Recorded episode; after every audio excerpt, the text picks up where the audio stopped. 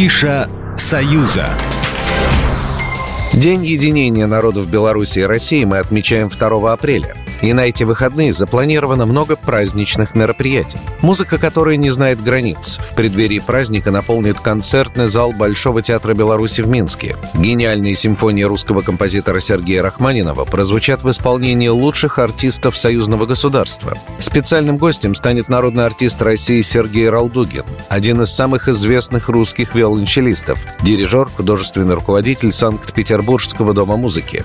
Большой концерт 2 апреля во Дворце Республики Республики в Минске. Гостей будет развлекать ансамбль Надежды Бабкиной и другие коллективы. Там же праздничная фотовыставка, не менее масштабные мероприятия и в российской столице.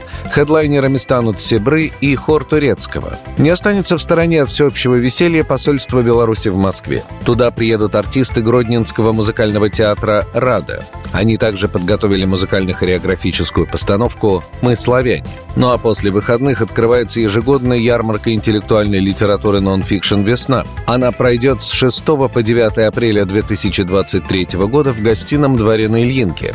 Ярмарка предлагает очень большой выбор литературы – художественной, научной, научно-популярной, деловой, детской, мемуарной – на площадках «Территория познания» и «Книжки на подушках» пройдут встречи с детскими писателями и художниками-иллюстраторами, мастер-классы, творческие мастерские и, конечно, презентация книжных новинок. Отдельный блок впервые будет посвящен литературе для молодежи. Раздел «Комиксы» впервые появился на нон-фикшн в 2019 году и сразу же стал очень популярным.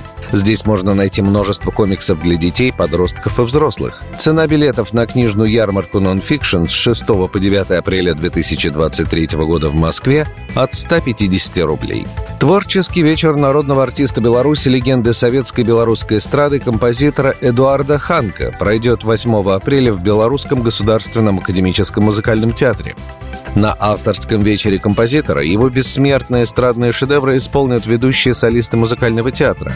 Песни «Лягу-прылягу», «То ли еще будет», «Малиновка», «Два поля», «Я у бабушки живу», «Заверуха» знают и с удовольствием поют многие поколения.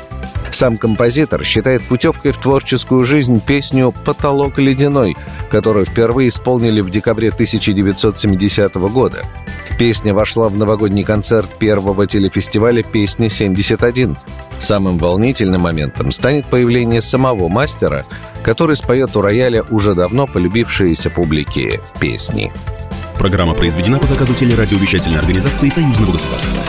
Афиша «Союза».